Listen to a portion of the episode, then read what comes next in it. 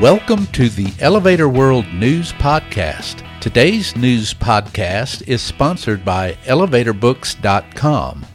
From educational programs and books to unique gift ideas and more, the only website you need is ElevatorBooks.com. This site offers books and materials on maintenance, safety, history, legal issues, technology, and more. Start browsing today at elevatorbooks.com.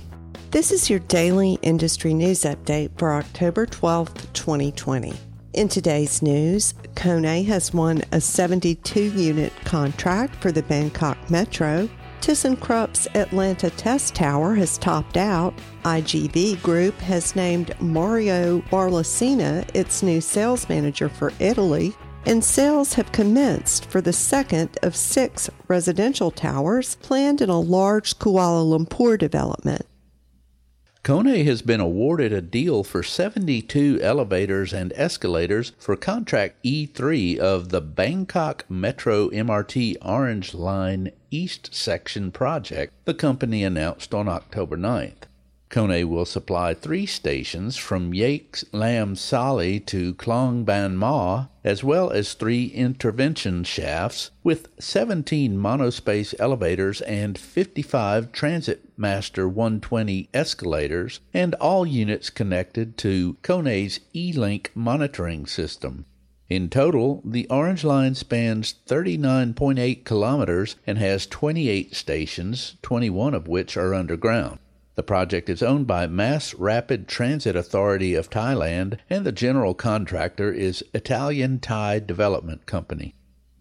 Construction on ThyssenKrupp Elevator's 420 foot tall test tower at its new North American headquarters in Atlanta marked a milestone on October 9th when an official topping out by contractor Brasfield and Gorrie including 18 shafts for testing concepts such as high speed elevators and the twin system. The structure is part of the Innovation and Qualification Center and will be the tallest such tower in the Western Hemisphere. The Innovation and Qualification Center will be joined by the corporate headquarters and the business headquarters in nearby Pennant Park. Employees began moving into the latter in March 2019, and the headquarters and innovation center, which are taking shape on property owned by the Braves Development Company, are on track for completion in 2021 with move in by 2022. Topping out followed completion of the tower's concrete core, for which Brasfield and Gorrie used slipform construction.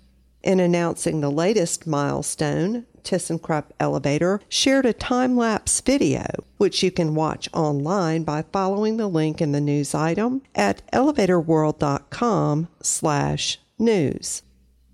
Mario Barlacina, an industry veteran with more than 25 years' experience, is new area sales manager for Italy for IGV Group, headquartered in Milan. Barlacina previously worked for Otis in both the technical and sales departments and for ThyssenKrupp Elevator in the sales department. He also worked for Wittur and the Italian branch of Schaefer as Italy sales manager.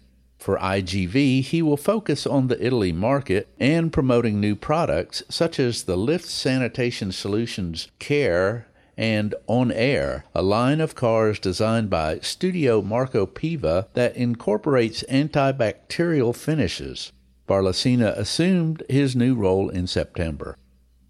Sales in the 57 story tall, 453 unit second tower of TRX Residences, an 896 unit component of the 17 acre The Exchange TRX in Kuala Lumpur, have launched the Edge Malaysia reports. Developed by Australia's Lendlease and TRX City, the Exchange TRX, which will have six residential towers, is part of the Tun Razak Exchange Financial District, projected to have a workforce of approximately 45,000.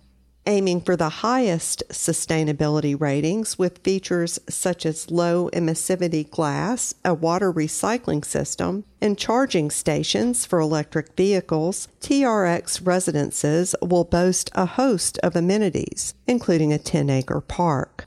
The residential towers will be complemented by a low rise office complex and a 1.3 million square foot mall that has already landed several notable tenants.